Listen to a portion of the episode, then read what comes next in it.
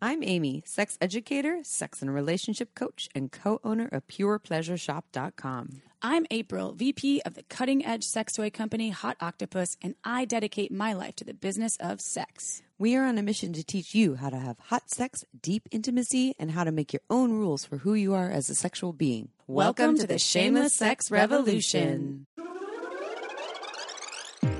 Don't forget to head on over to our website at shameless sex dot com for more. And for fifteen percent off of some of our favorite sex toys, use coupon code shameless P P in all caps at pure pleasure shop dot com. You were listening to a Pleasure Podcast. For more from our Sex Podcast Collective, visit pleasure podcasts dot com. Well, hello, everyone. Hi, everybody. Welcome to the Shameless Sex Podcast. We are live from the apocalypse. It's burning. Santa Cruz is on fire. I really hope that but this, because this is actually, we were recording this maybe five days before this is going on air. Yeah. And I hope that by then, by the time this is released, things aren't worse and it isn't the apocalypse, but it sure looks like it and feels like it in Santa so Cruz. Everyone out there in listening land, send positive thoughts to yes. everyone in California with suffering from a smoke inhalation and, and houses and burning, houses burning oh and yes, it's a very scary time, but yeah. we're putting out all the good energies. Thus far, April and I are safe. I have some relatives, friends, et cetera that are in evacuation zones. Uh, we know people have had houses that are burned, so yeah, it's we scary. are. We're kind of on edge right now, so sorry if our intro's a little shaky. Yeah, all we need now is an earthquake. I'm saying no, no that can't happen. Knocking on this wood yeah. armrest right no, here next to me. Mother Nature. No, just Mother give Nature. us a break. We love you. But the good news is Doctor Nan is back. Doctor I Nan's awesome. I love her. And this time with John, her wonderful husband. I forgot how many years they said they've been married. But nineteen seventy-five, they met. What? And when they were se- he was seventeen. seventeen is what he said? seventeen? seventeen. And he said it was love at first sight. Yeah. Oh, my God. What a beautiful story. We don't want to spoil it. Oh, sorry. It. You'll hear. And so they're not just talking about their relationship. But, you know, Doctor Nan is a neuroscientist and a sex therapist. And they give all kinds of tips for juicy relationships. Their yeah. top tips. And she's been, like, polyamorous in her relationship. Monogamous. They, yeah. All of it. And things. then uh, can, what, did, what did she call it? It was... Uh, consensual non-monogamy? Cons- or, no, or ethical non-monogamy. Ethical. Thank yes. you. Non-monogamy. Yes. As yeah. well. So lots of good info for you. Lots of good tips. So stay tuned. You will learn whether you're in a relationship, whether you'd like to be in a relationship. Your dog is staring at me with a look. What is his look saying right now, April? Play with me. Love and my, me. And my ball. No, I'm. You're in doggy training too. My dog's in dog training right now. He's in trouble. He's in trouble. All right. So are you ready for a sex question? Yeah. Wonderful. This is also is a testimonial. This sex question is titled The Sex Sleeper. Mm. Dun, dun, dun. I'm intrigued. I love you both and this podcast. This podcast has made me feel so confident in bed, allowed me to open myself up to new sexual experiences that I have maybe too, may have been too scared to do or written off before, like anal, choking, being dominant, dirty talking, and deep throating, which I now love, and has helped me speak up about what I want in bed instead of purely living to please my partner. My question is, as a heterosexual vulva owner, how do I deal with my male partner sleeping for what feels like all day after a sexual session on the weekends? We both work Monday to Friday, so during the week there is no issue, as it's usually pretty late at night when we have sex.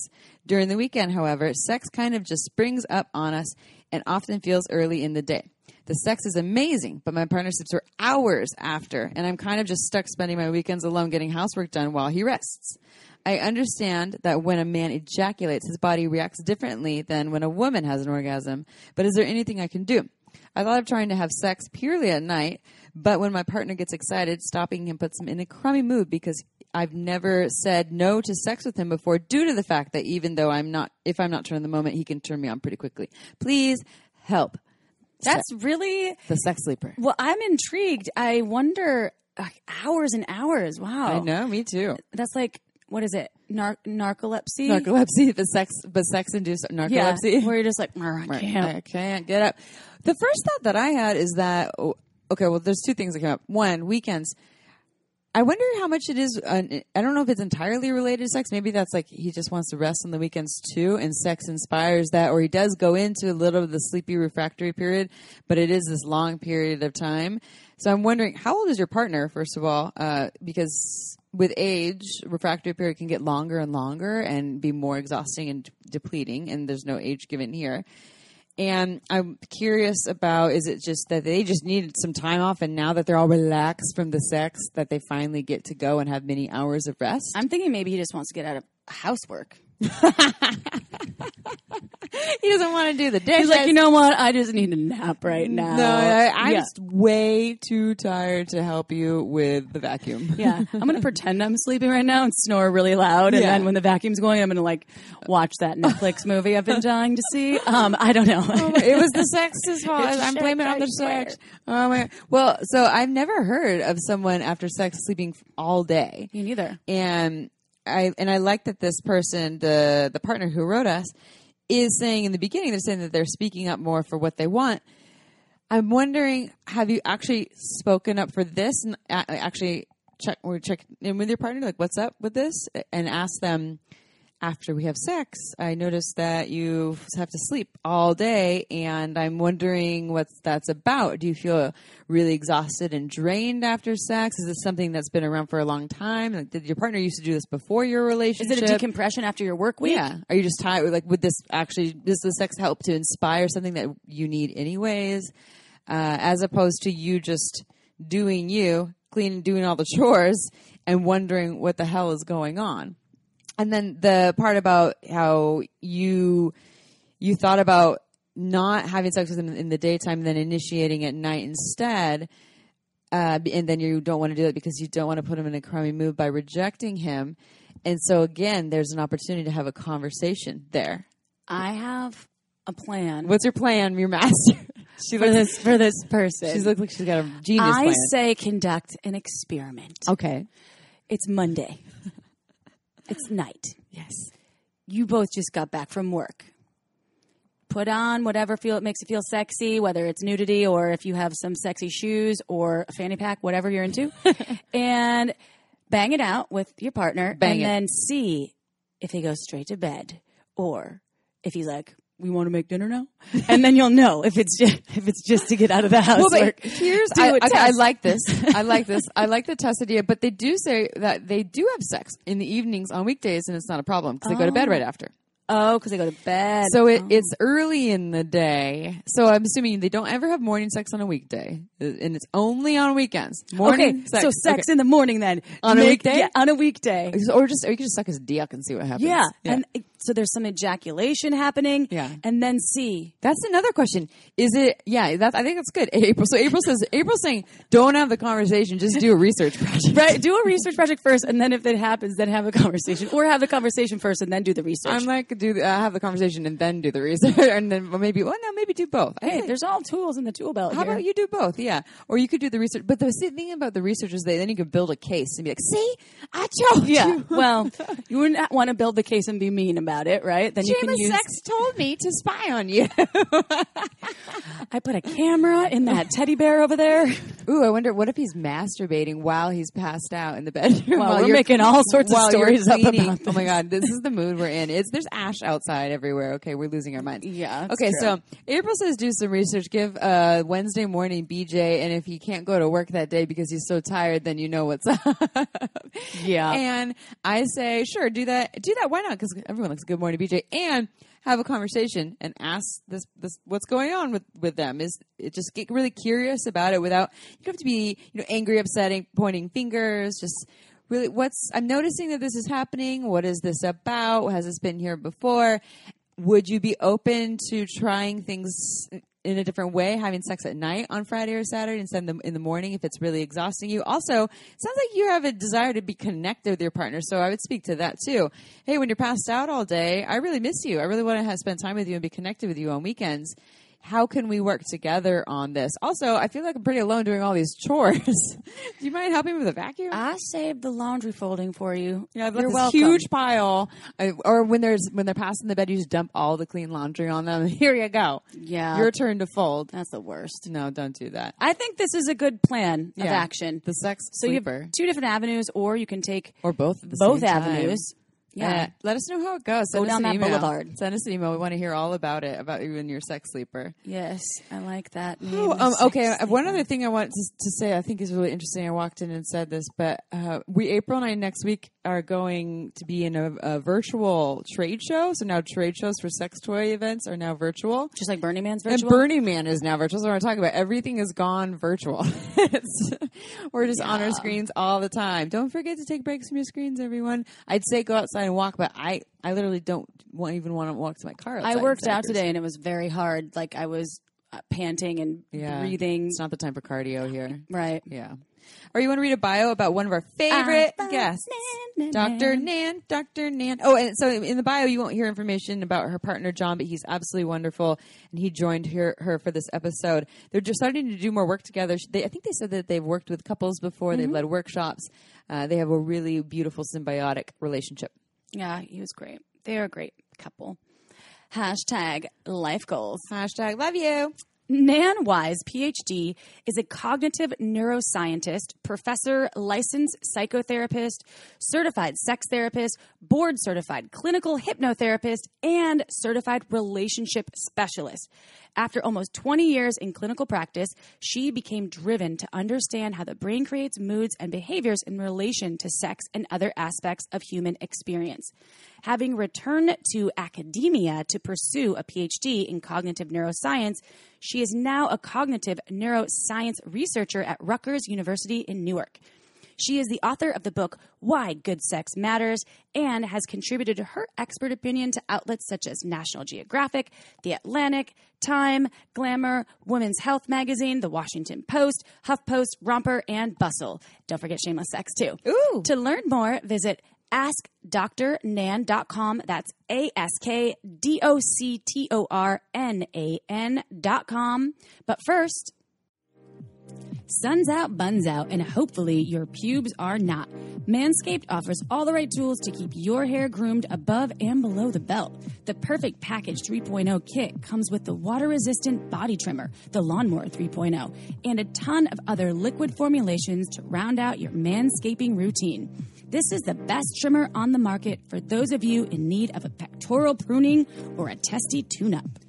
Manscaped also just released their Shears two point oh Nail Kit, a luxury four-piece nail kit featuring stainless steel tools to keep your nails looking as great as your balls.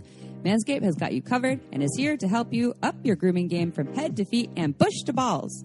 Also, for a limited time, subscribers get two free gifts, the Shed Travel Bag and patented high-performance, reduced chafing Manscaped Boxer Briefs. And as always, Manscaped is giving our listeners twenty percent off and free shipping with the code shameless at manscaped dot com. That's twenty percent off and free shipping at manscaped dot com when you use the code shameless. Go get it while it's hot. And now back to the show.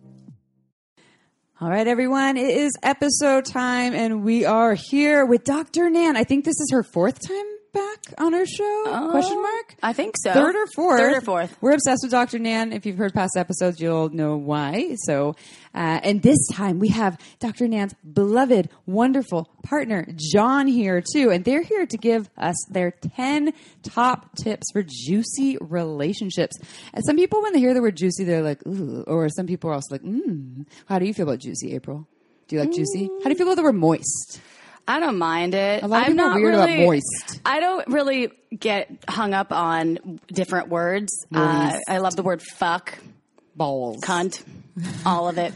The words that really irritate people. Uh, so yeah, juicy is great. Juicy is a nice way to describe something. It sounds like it's delicious and lush. Ooh. Juicy. We like juicy. All right. Well, we are going to start with the question we always start with. Doctor Nan, you know what question this is. John, maybe you're a little new to this question. Tell us your life story about how you got to where you are today in this journey, in your relationship, and in your field, the field of human sexuality, and your ability to talk about your top ten tips for relationships. I'm a person who has a lot of anxiety, so I've spent my whole professional life learning how to help get out of the anxiety and into the pleasure, and to help my clients um, manage their moods So I was a psychotherapist and a sex therapist for about thirty years and went back to grad school at the tender age of fifty to become a cognitive neuroscientist. And I filled in the gaps in the literature, some of them about the sexual brain, because we're really, really very inhibited about sex, even in science. And it's been the most fun journey. And actually, the relationship healing work that I do is probably my favorite stuff. So I'm a certified sex therapist, a certified relationship expert, a certified board certified clinical hypnotherapist, and a researcher and the author of Why Good Sex Matters, Understanding the Neuroscience of Pleasure for a Smarter, Happier, and More Purpose-Filled Life. So this man next to me, I started dating him when we were both seventeen. seventeen. So I'm going to let him tell you a little bit about his journey. I, I major in anxiety and anhedonia, the inability to have pleasure, and I think I'm getting over that. I'm really, really teaching people how to have fun, juicy fun, sexy fun, fun, fun in and out of the bedroom. John. Well, we'll start the story when I turned seventeen and I was set up on a blind date by my best friend with his uh, girlfriend's best friend, and it turned out to be Nan, and I fell in love that night. I knew that my life had changed forever at seventeen years old. I didn't know how I was going to deal with it or what I was going to do, uh, but I knew that I had met someone very, very, very important to my life.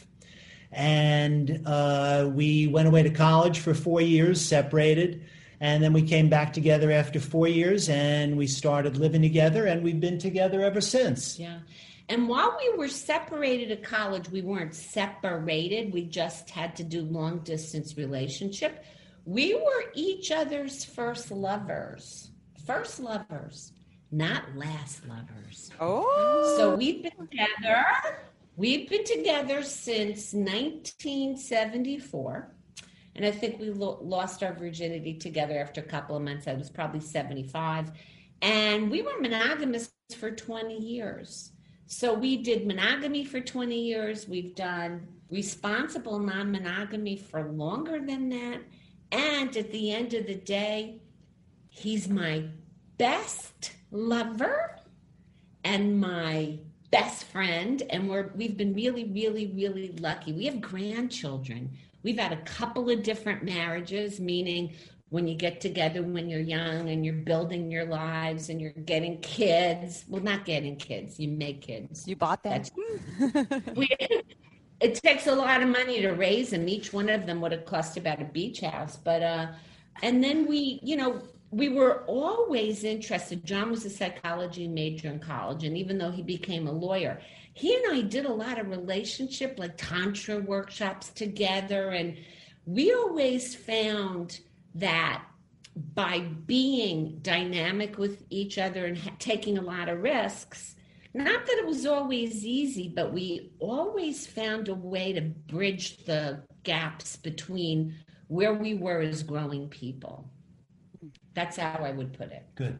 We've also been very willing to talk with each other a lot about uh, sexual subjects and uh, life goals. You name it, we talk a lot compared to most couples. I, that's so rare to talk to folks who met at seventeen, fell in love, are still together and now are grandparents and have been through this whole journey, have done monogamy, have done different variations of non-monogamy, are each other's best friend and best lover. Oftentimes, you maybe that's maybe it's a great lover for a little bit, but not necessarily best lover and best friend at the same time. And there's that confusion with the overly over attachment stuff versus too much individuation. So I'm so excited to have you here, and I just love. I think people are listening. I want to be that. Well, and also, what is the secret though? Yeah, what's the secret? I, obviously, there's not one key that unlocks the door to all of this, what I would consider to be successful uh, partnering with someone. Uh, that would be my opinion. But what do you think the secret is? If you say communication, I will smile and nod, but She's I know like, that's I part I of it. I need more than I that. need more. Of course. But it's I, I actually think, being the scientific person I am, even before I went back and got the PhD, I was always interested in what are the tools and skills that successful partners have? And there has been research done by this. John Gottman and his wife, uh, Julie, did all of this research and studied long-term relationships, and they saw the effective skills of partners. And I think when I say we talk a lot, it's not just how we talk. It's we years ago learned how to really give each other sessions. And I write about this in my book, How to Give a Session. And a session is a very specialized kind of communication where only one person can talk.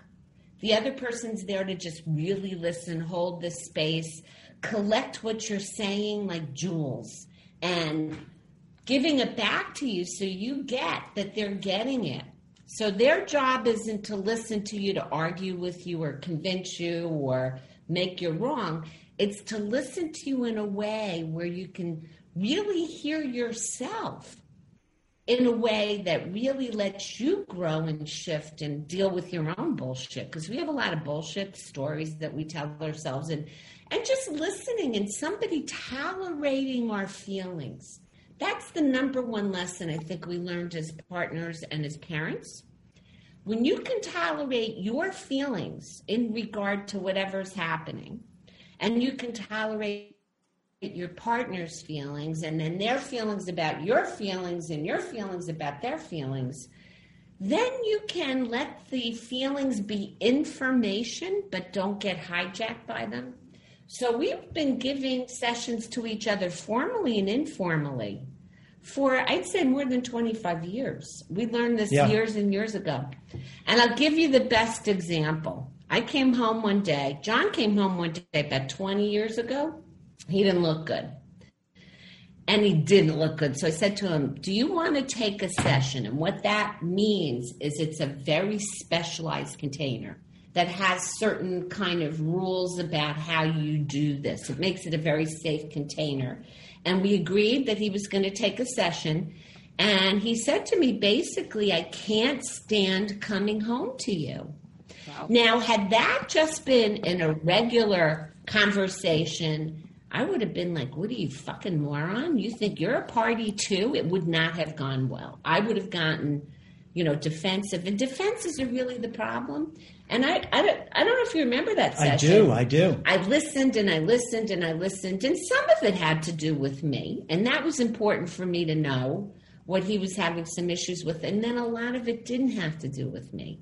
So he shared a lot about where he was and what was challenging in his life. And, you know, so we've grappled with, he's had depression, I've had anxiety.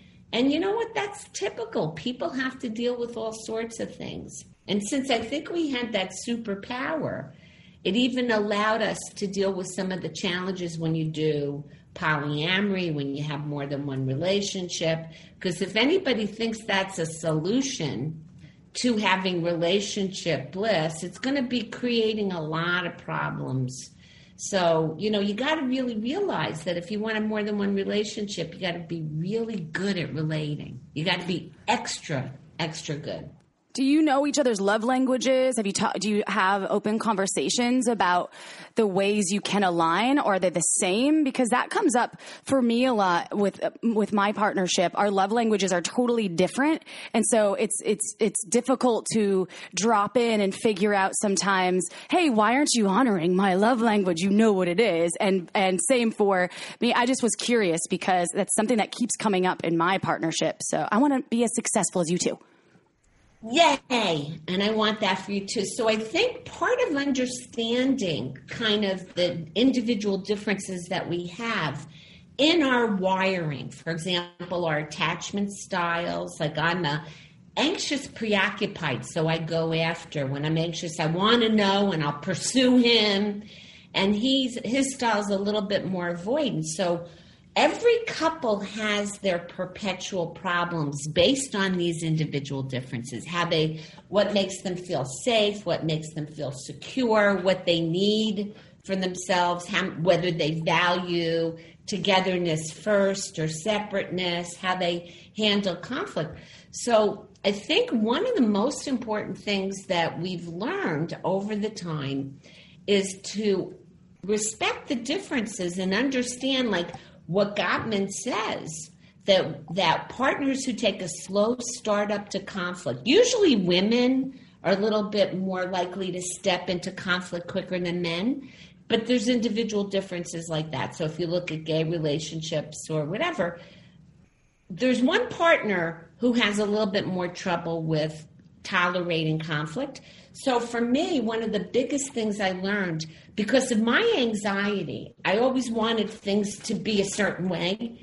And I would get really upset, like, for example, if he didn't pick up the the car when it with the with the front wheel drive when it was going to snow, and I would go apeshit. And I'd go right into, ah, you can't do that, because that would just shut him down. So when I learned to say to him, and this was a profound thing that happened in my thirties, I, I learned to say to him, rather than jump right into it, honey, do you, do you have, have a space, space to hear this? Mm-hmm. To deal with something that might be a little anxiety provoking or you might get angry at. Yeah. And he would say to me yes or no. If he didn't, we'd pick out, you know, we'd another. Agree, we'd agree to a time and have a conversation. Yeah. And I also think one of the big differences, uh, men in general who accept influence from their partners, because men are taught they have to be independent and strong and agentic, and if they're feeling emotional or needy or whatever, that may make them feel weak or uncomfortable. So men that learn to accept influence from their partners, they do better. So a lot of that was him getting more comfortable with kind of like working with me to understand what was important to me. And also I think a big a big thing for you was, for him to feel safe, he needed to feel independent. So that was where our conflicts, he would want to do things on his own or make decisions on his own or kind of keep things from me because he didn't want my influence. So he wanted to feel safe more by having autonomy. For me, I wanted to feel safe by having more control over what was happening. So that was ultimately the perpetual gridlock problem that went on for pretty much the whole of our relationship. But now, because we're aware of it, we've loosened and softened, and we can have fun with it. We don't, and if things don't go well, we'll go, oh, don't make a federal case about it. That didn't work out so well. And I, I just think you can, like, by developing the, its tools and skills and habits that we cultivate. So what would you say in terms of your top ten? You were you had a lot of good ideas for your top ten things. Well, you mentioned the idea of being open to influence. I think that's a big thing for men, is being uh, uh, available to the influence of their partner or uh, uh, intimate uh, partner, and uh, being willing to change and granting your partner the same freedom. There's that word again, mm-hmm. uh, freedom to change and be a new person.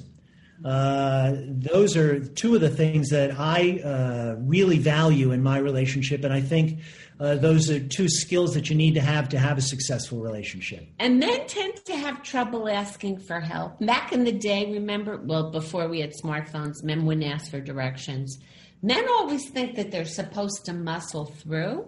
So I think a lot of the breakdowns that we used to go through, and, and by the way, in relationship, when you're having a breakdown, meaning things aren't working the way that you think that they should, it's actually a sign of the relationship working to bring to your awareness mm. stuff you need to cultivate and develop yourself to become more whole.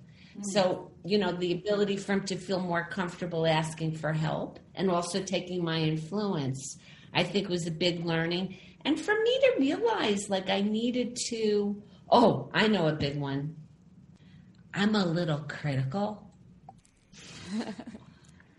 and and it's, you know, because my anxiety, I wanted things a certain way, and I would go right to the problem. And I would give him, no matter what he did, I would go right to the thing that wasn't done or needed to be done. So I learned, and this is also from research, to try and give four, five, six wins and positive strokes of appreciation before I would get into being critical. So actually being critical is, is as bad a relationship offense on a regular basis as lying, cheating, and all of that. So that's that was something I really needed to balance for myself. Did you ever, I have a question about that, the critical piece. So I'll ask John this. John's so because there's this dynamic here, you know that Nan knows to give you four or five uh, positive affirmations and then say the critical piece. So when she starts saying some positive things, are you like, oh, but what are you going to say next? Like, did that ever happen? Did that ever start to happen there? It does happen, but it really does work. If you if you give someone a couple of pats on the head before you tell them, hey, I need you to work on this thing, uh, you're going to get a better response than if you launch right into, and here's the thing you've done wrong, or here's the thing you've disappointed me in. Uh, even though I know it's coming, uh, I, I appreciate her ability or her willingness to set it up in a way that will work for me. Mm-hmm. What's up, Shameless Sex fam? Is your sex life important to you? Hmm. What about your relationships? And also, let me ask you this. Who can relate to this story? Things were once so good in the bedroom with my partner, and now it's a mess, and I don't know what to do. Where's or, my happily ever after, yeah, where's Amy? My ha- yeah, yeah, what about me? Or how about... so many aspects of my life are fantastic, but when it comes to sex and relationships, I feel so lost. Yep, been there. Uh, me too. Mm-hmm. And this is why you all need Shameless Sex, the, the book. book. We give you simple, simple solutions and a framework that you can use. You can customize it to you. Yes, you. It gives you the tools, the right tools for your sex and relationship, so you get what you desire, and it's fun, it's playful, right, Amy? We're always playful. It's kind of sexy. And did I mention how easy we make it for you? You have to check out Shameless Sex. Plus, the testimonials, they're coming in from everywhere, and this book has helped people just like you recreate and create the sex life of their dreams, so you can do it too. Go to, where are they going, Amy? shameless sex dot com. Oh, how easy is that? Just go to shameless sex dot com and click on the book, okay? And you can get it however you choose. You, you want, want hardcover, yeah. Audio. Hardcover? We got you hardly yeah. covered. Yeah, so even if you know there's like a formula there, there's it's still genuine. She's not bullshit. She's like, oh, I appreciate you for cooking lasagna. And, you know, she's actually finding genuine appreciations. And even if you know that there's a tool here, it still is genuine. And then there's going to be, here's what I'm asking for or wanting more of or less of after. That's the shit sandwich we've talked about. And, like the, where you like have the shit in the middle. Well, and you mentioned Gottman. And we've had um, an an episode about like the... the seven guidelines for great relationships, but the relationship killers from Gottman, criticism's number one, right? Because it's attacking the person's. I actually sent this to my partner. I pulled it up on my phone because I was like, these are the relationship killers, the four horsemen, which is criticism because complaints are fine, but criticism attacks the person, not their behavior, right? And then there's contempt, defensiveness, and stonewalling. And those are the things that are relationship killers. And I, re- I know sometimes when I'm like, fuck, I'm totally stonewalling because I'm so mad and I don't know what to do. And I'm such a critic as well. So um, th- are those some things that you would also concur are, uh, are relationship killers, or would you add anything to those?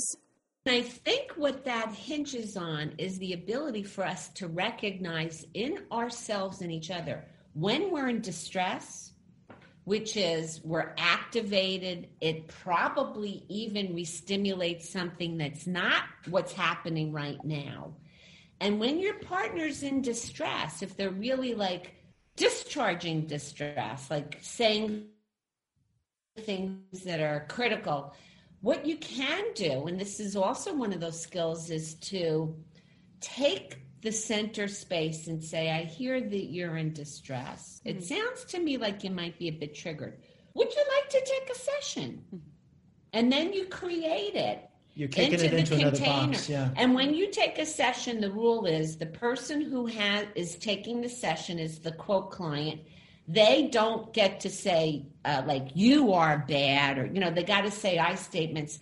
And the only restriction there is to really try, and the person who's listening to give them back what they're actually saying, not interpret. Because we do a lot of interpretation.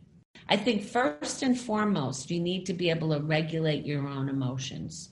And when people understand why I wrote the book, really is to give people a kind of idea of what's out of balance in their core emotions, if they have a lot of defenses, a lot of fear, rage, panic, grief, that they can understand that enough to be able to work with it and regulate their own feelings. So when the person who's listening just gives back what they've actually heard, no interpretation, no suggestions, no nothing that like takes it out of really what the person said.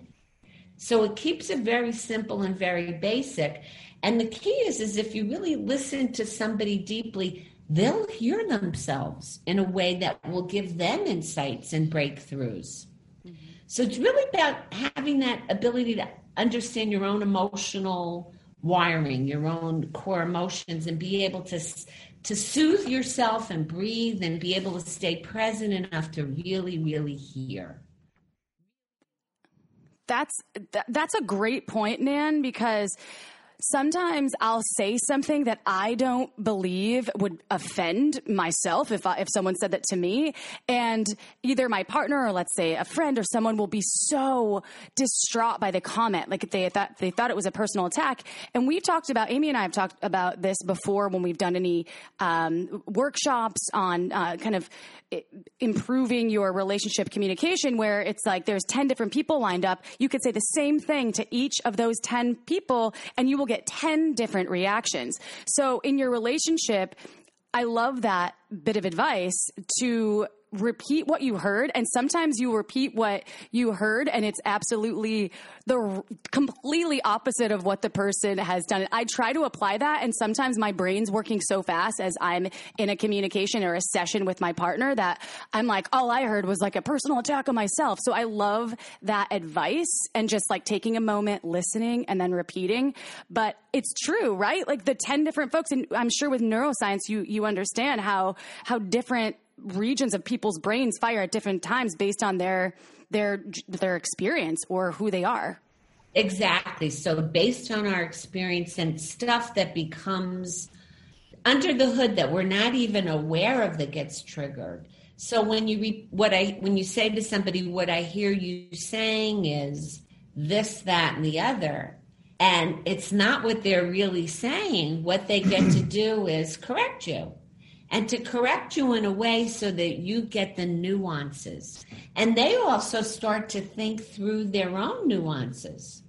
So when he said to me that day, I can't, you know, I can't stand coming home to you, as he unpacked it, it was way more complex, because it also became like, I don't like how I feel, because I feel like I'm disappointing you. So it wasn't all about me. It was about what he was feeling, as I recall, what he was struggling with. And likewise, you know, when you have that ability to be heard and somebody really pays good attention to you, your feelings can peak and release, and then you can let go of more of those emotions. So often in a session, one or the other of us will end up having like a little mini emotional orgasm, like I'll start crying or laughing or having some sort of like release.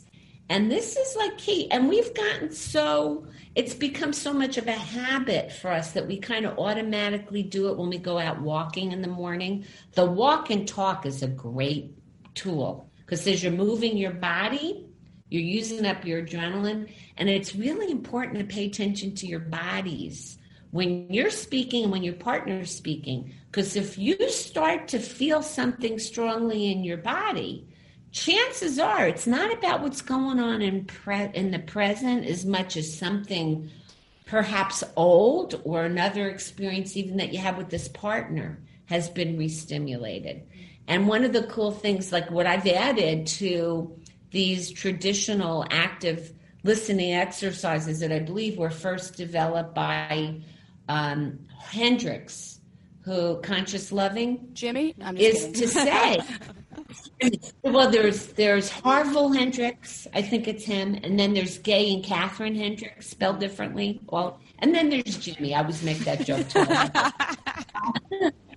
That you can add to it. What I'm noticing on my mind, when you're speaking, what's on my mind, what's going in my on in my body, what's what's my emotional weather. So you're tuning in, you're self-attuning, and your partner then gets to really see and understand and feel empathy and understanding. And very often, even if your chronic problems are never going to exactly be um, resolved, because everybody has perpetual problems just based on differences, you know, and how we are, you are able to feel the connection and the empathy that the solutions become a little bit more obvious, that you don't have to even fix it, but you find workarounds, basically.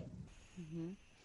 Uh, I I love anything that includes embodiment. Okay, so one thing and one thought came up for me when uh, you're processing with a partner, and this could also apply to a friend. So your friend says something, your or your partner, is, and you're offended, you're hurt, and you know they call you a name. They say you're a princess. And you're like, oh, I don't like when you call me princess. So you say, well, how would you like it if I said the same thing to you? First of all, in my experience, the response is always, I would be fine with it.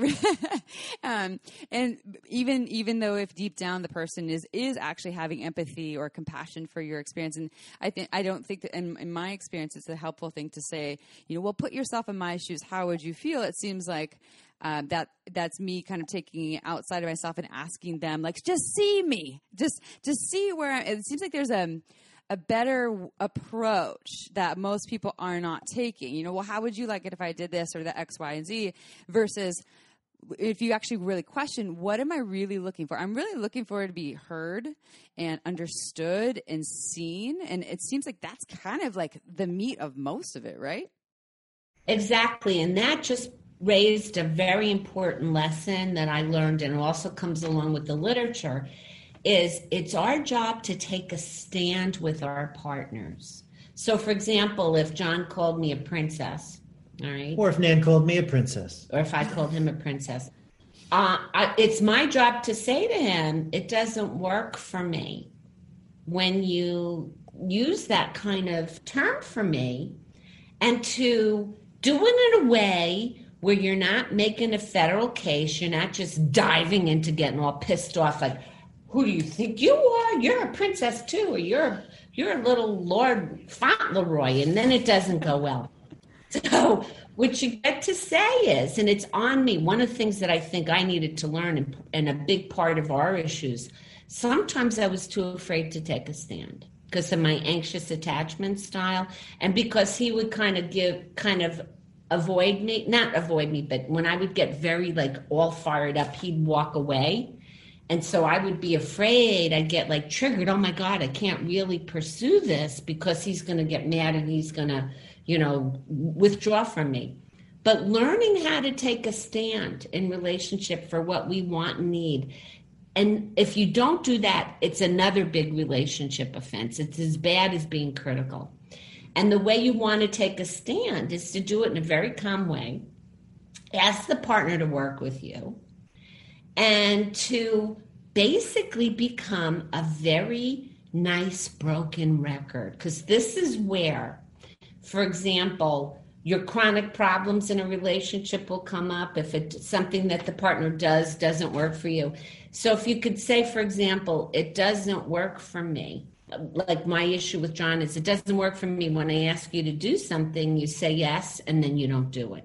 That's like one of our issues. So like I've learned to say in a very calm way, like a broken record, it really works for me better if you say you're going to do something and you do it. Mm. Or if you don't want to do something, you tell me you don't want to do it.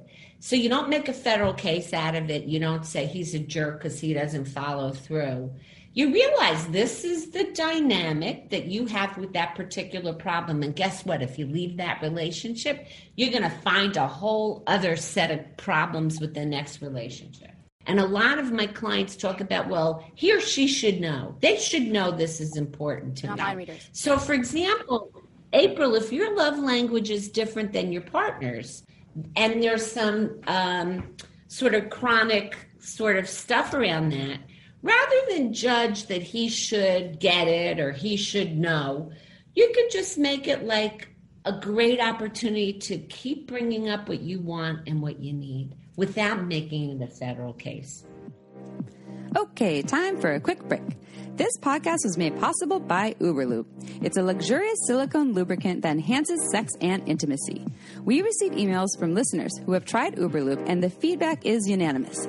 We never knew lube could be this good. It's also less likely to throw off the pH than most other lubes, and there are thousands of doctors recommending UberLube to their patients, whether they want to make their hot sex even hotter or for folks experiencing dryness. UberLube is without a doubt my favorite lube. It has no flavor, no scent, and feels absolutely amazing on my body. And it isn't just for sex. I use it to tame my hair frizzies, to prevent chafing, and I even put some in my mouth before an oral sex session. Totally ups my blowjob game. Oh, and the bottle, it's beautiful. It looks like a cosmetic product. So I just leave it out on my nightstand, totally shamelessly. To learn why we think it's the best lube on the planet, check out uberlube dot com and use code shameless sex for ten percent off, plus free shipping. Again, that's uberlube dot com and use code shameless sex for ten percent off and free shipping. This podcast was also made possible by O M G yes dot com. O M G yes is a research-based online program that teaches you all about how to pleasure the pussy. O M G yes studied thousands of vulva owners to find out how they orgasm and then made beautiful animated modules and super honest short videos to give you ways to reach even more pleasure. I've been recommending O M G yes to my clients for years, and it's been changing their lives. We all know pleasure is fluid and ever-changing, so why not add more tools to your pleasure tool belt? O M G yes is for everyone, so whether you are a vulva owner or you just love vulvas, O M G yes will give you the techniques to get your O-face on. There are two seasons to choose from and hundreds of gorgeous videos to explore, so go see what science says about pleasure and visit O M G yes dot com slash shameless. That's O M G yes dot com slash shameless to get five dollars off your O M G yes access. Again, O M G yes dot com slash shameless. Go check it out. Now back to the show. Uh, absolutely agree. And I do so much work around not shoulding people and also not using the superlatives. You never do this. You always do that. Those, those are the, I also believe in my experience with my relationships in the past, mistakes that I've made, and they don't get the messages across as much as they would if it's instead of you always do this, taking it upon yourself to be like, I'm feeling hurt. And They and also discredit it just, the times you have yeah. done something right. I'm doing air quotes with right, but when, when you say you never do this, like, are you sure that like I've that's never not done true? That? Because I I, sure I, I always show up, but that's just a an example for for me. And I don't know if if you feel into that in your partnership, uh, John and Nan. But uh, do you do the always never, or do you leave that out when you are having conflict? When you do always and never, you know you are in distress. So if your partner is saying you always do this or you never do this, that's a, a kind of a, a indication that they're in some kind of distress. So I think if you listen into that and it sounds like they're really upset, you can offer them the opportunity. It sounds like you're really upset about this. Would you like to take a session? Would you like to talk to me about this? And I'll just listen. And then what happens when people can kind of know that they're, you know, going to be heard. We're so hungry for really being heard and really being understood. And this was the same way when our kids were teenagers, especially my daughter, Julia Faye. She was a handful mm-hmm. as a teenager. And, you know, she would have distress and I would listen to her without making her wrong. And she really got it. She got that she could tell me everything and stuff that was very triggering to me. And I would hold the space and realize that her distress isn't exactly meaning that that's who she is. She's having those feelings. And if she can speak through those feelings, share with us, because sometimes the kids had issues with our lifestyle too. One time, Julia said something to the effect, why can't you just get divorced like the other parents? Ooh. Because we had other people in our lives. And as it turned out, there was people used to think that, oh, my God, what about the kids? We came out in Esquire magazine in nineteen ninety-nine about being polyamorous. And people had so many reactions. What about the kids? Like, it's like some kind of terrible thing. Now, obviously, you know, that was people's distress. But we were able to listen in. Like, if, you know, Julie had an issue and she had a complaint, I would be able to listen to her, you know, and not like try and shut her down because it was upsetting for me to hear. And a lot of her stuff had nothing to do with our lifestyle, had to do with being a teenager, which is not the easiest thing, you know? So it was really a good tool. It really helped us as parents. It really, really helped us as parents, have being able to tolerate our feelings about their feelings. And that teaches kids to learn how to tolerate their own feelings so that they're not always having to change the channel or rush away or drug it away. Because mm. feelings, if you have them, they peak and release. And if we look at our grandchildren, the two boys, one is three and the other is one. When they get upset, they cry mm-hmm. and they peak and they release. We don't, tr- my daughter-in-law and my son are really great about letting the kids, so you're sad, Johnny, or you're mad, Max, rather than, and helping them identify what they're feeling instead of trying to like get them off of it. Let them have their feelings. Feelings peak and release, and they can be great information. Like we can, when we're angry, usually it's because we feel like trespassed in some way. So listening into what we need and want and taking a stand with the partner to work with us mm-hmm. and then having some fun and mm. explore, being able to play, mm-hmm. care from, from the emotional systems, care, play, and lust equals fun. Mm. In fact, when you can elicit play, you're going to get much more in touch with, you know, lust and fun together. We've been and, really, really lucky. And I and I'm on that note, since we only have a couple more minutes of the show, you said lust and fun, and you said that this is your best friend, you know, John and Nan, Nan and John, as well as your best lover. So, you know, with a couple of minutes in mind here, what would you say? You, these are all things that are, would you say all of these tools and all these practices lead to the great passion and great lovership that you have? Or are there other things that you'd like to offer our listeners about that? Well, for me, I'd like to add, uh, very important to ask for what you want. Don't expect your partner to mind read. Uh, I think that's been the the biggest key to our sexual success, is being able to ask for what you want and negotiate a, a win-win.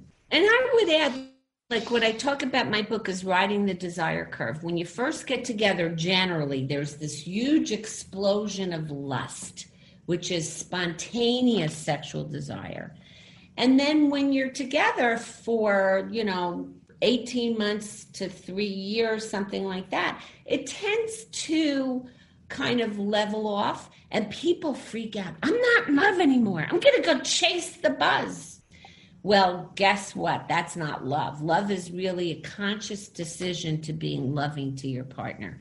So the lust, you know, my heart doesn't beat quickly when he comes into a room.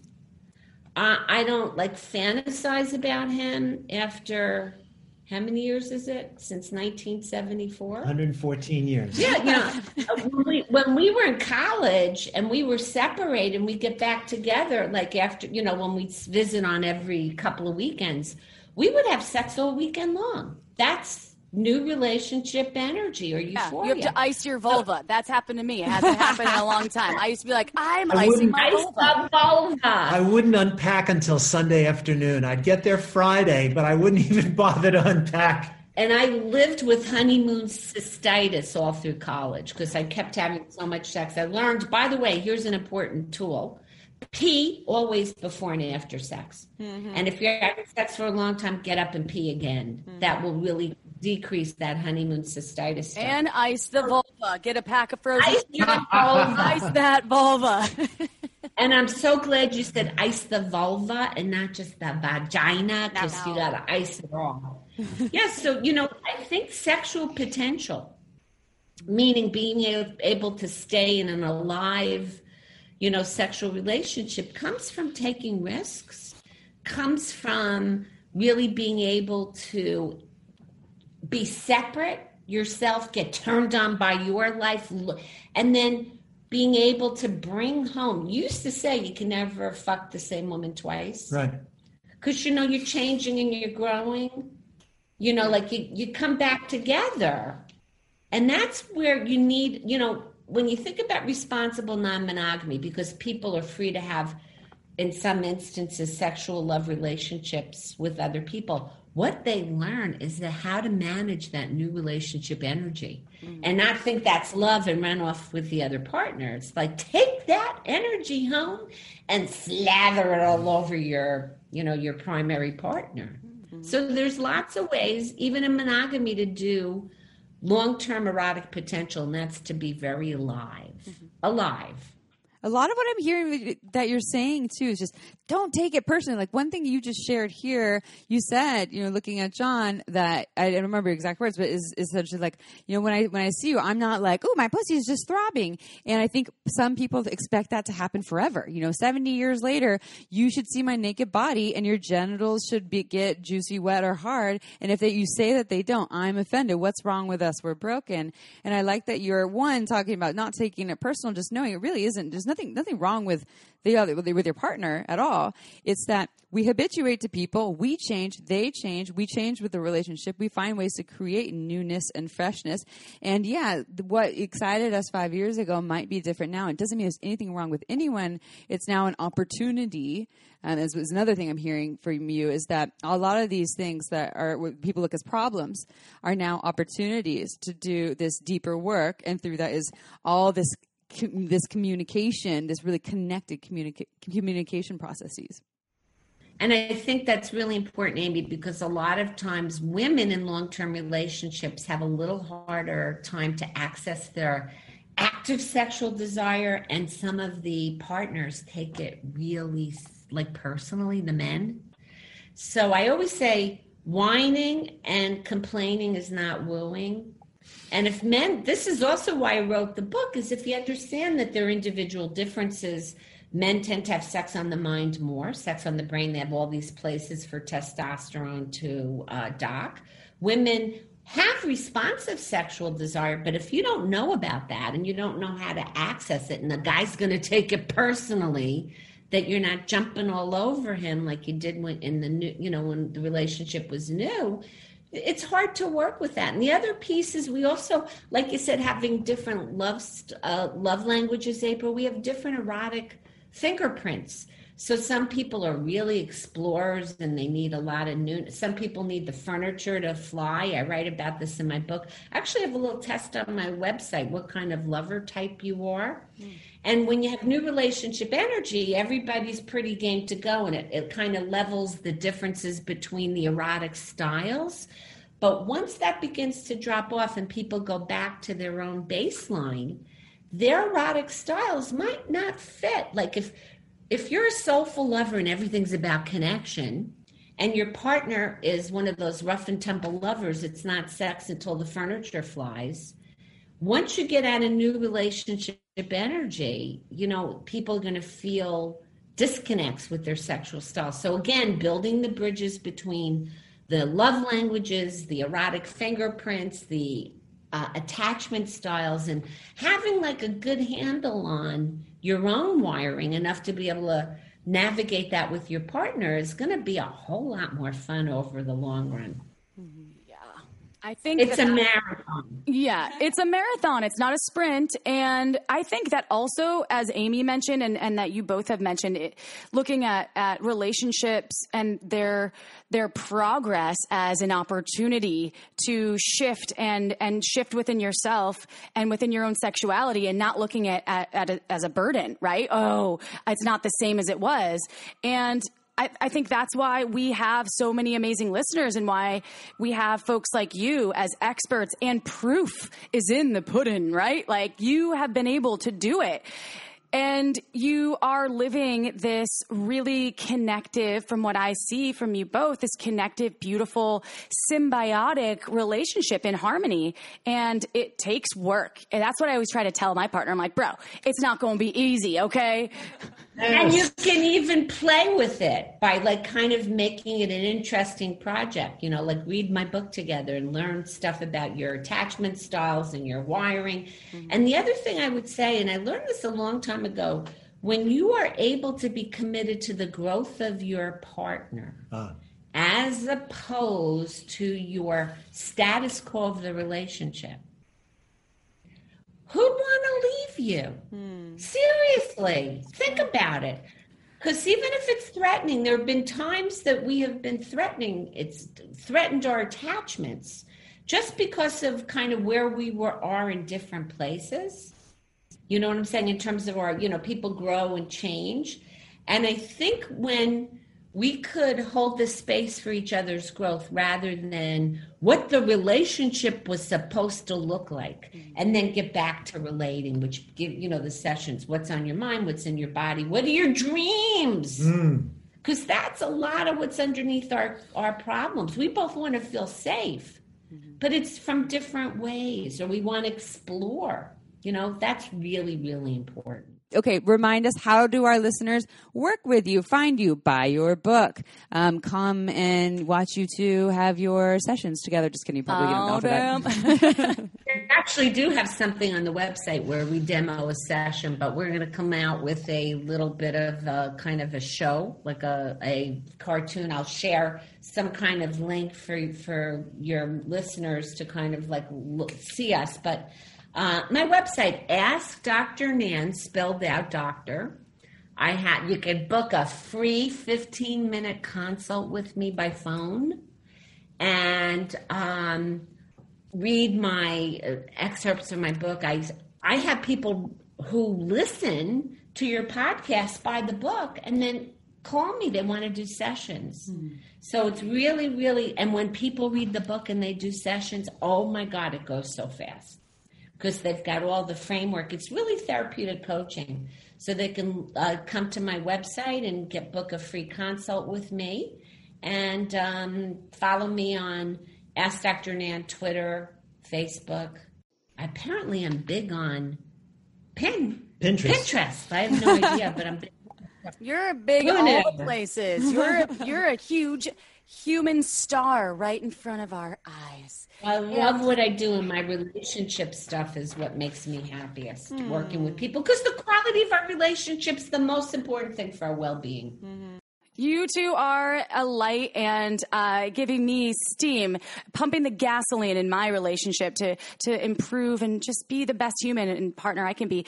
And to all of our listeners out there, thank you for listening to Shameless Sex Podcast and being part of the Shameless Sex Revolution. And if you don't know, now you do, because Amy and I are huge fans of Margins Wine. We drink it all the time. We just received a few new bottles of a beautiful boutique Boutique wine. Go to margins wine dot com. Get on that newsletter list because she runs out of wine real, real quick. Wine. She'll run a wine. And if you haven't done so already, go on iTunes. Give us five stars. It just helps more people find the Shameless Sex Podcast. Helps them find people like Doctor Nan and John to help improve their relationships. We love you all so much. Ciao for now.